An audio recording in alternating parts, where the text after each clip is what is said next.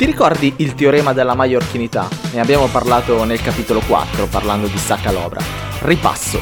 Il teorema della maiorchinità, ideato da me medesimo, dice che il tempo è relativo, il suo valore dipende dal fatto che tu sia maiorchino o no.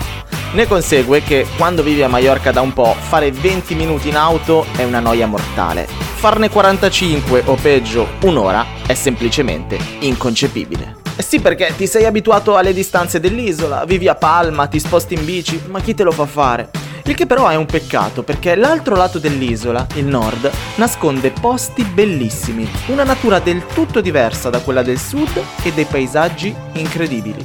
Tra questi posti c'è anche quella che forse è la mia spiaggia preferita di Mallorca, sì lo so, lo dico per tutte. Comunque si chiama Cala Torta ed è la prossima tappa del Mallorca on the road. Mallorca on the road, il tuo itinerario a Mallorca.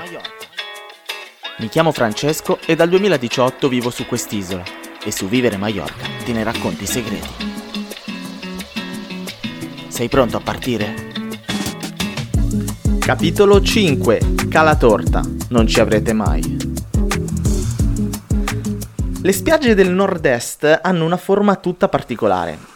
Dimentica le calette del sud-est tipo Calo d'Esmoro oppure dimentica anche le spiagge della Baia di Palma, perché qui troverai lunghe distese di sabbia e soprattutto dune, circondate dalla natura più incontaminata.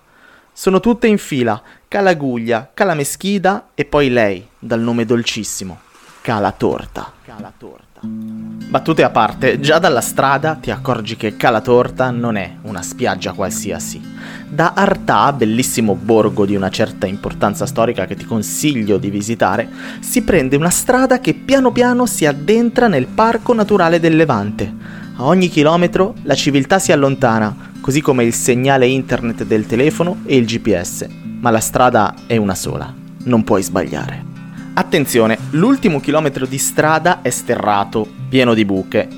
Vivere Mallorca tip. Nella prima parte dello sterrato mantieniti sulla destra il più possibile, fidati.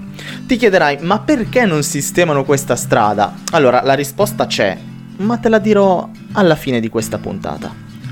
Quando arrivi sulla spiaggia, Cala Torta è esattamente come l'avevi vista in foto. Acqua cristallina, mare piatto, rocce a destra, rocce a sinistra e chilometri di vegetazione alle spalle, una pineta e poi macchia mediterranea. Qualche capretta cammina tranquilla sulla spiaggia, ti ignora. Alla fine questa è casa sua. Se c'è vento invece, Calatorta cambia faccia, viene popolata dai surfisti, ma la bellezza di questo posto non cambia.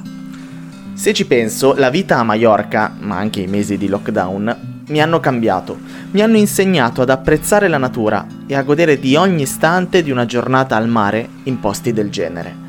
Eh ma non ci sono ombrelloni e sdraio, non c'è il bar sulla spiaggia, meglio! Più selvaggia è, meglio è e se provi a camminare sul sentiero che va verso sinistra raggiungerai altri posti clamorosi come Cala Estreta o Cala Mazzoc e poi la Torre de Eubarca fino a Sarenalet de Eubarca dove c'è un rifugio che puoi anche prenotare. Posti segreti dove ci vai solo se li conosci, esclusi dalla maggior parte degli itinerari turistici. Ah, a proposito, sai perché nessuno asfalta quell'ultimo chilometro che porta a Calatorta? Si dice che sia un modo per scoraggiare i visitatori.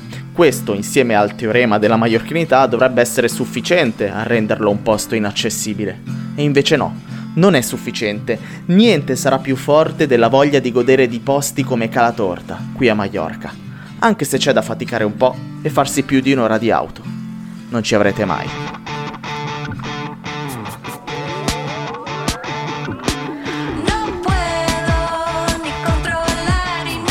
Mallorca on the Road è un podcast di Vivere Mallorca per Loquis. Scopri tutti i segreti di Mallorca su www.viveremallorca.com e sulla pagina Instagram Vivere Mallorca.